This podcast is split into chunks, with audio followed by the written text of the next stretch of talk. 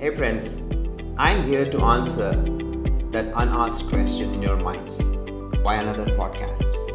Reason one to visualize the future of work accurately, whether you are an individual or an enterprise. Reason two to prepare you for that future.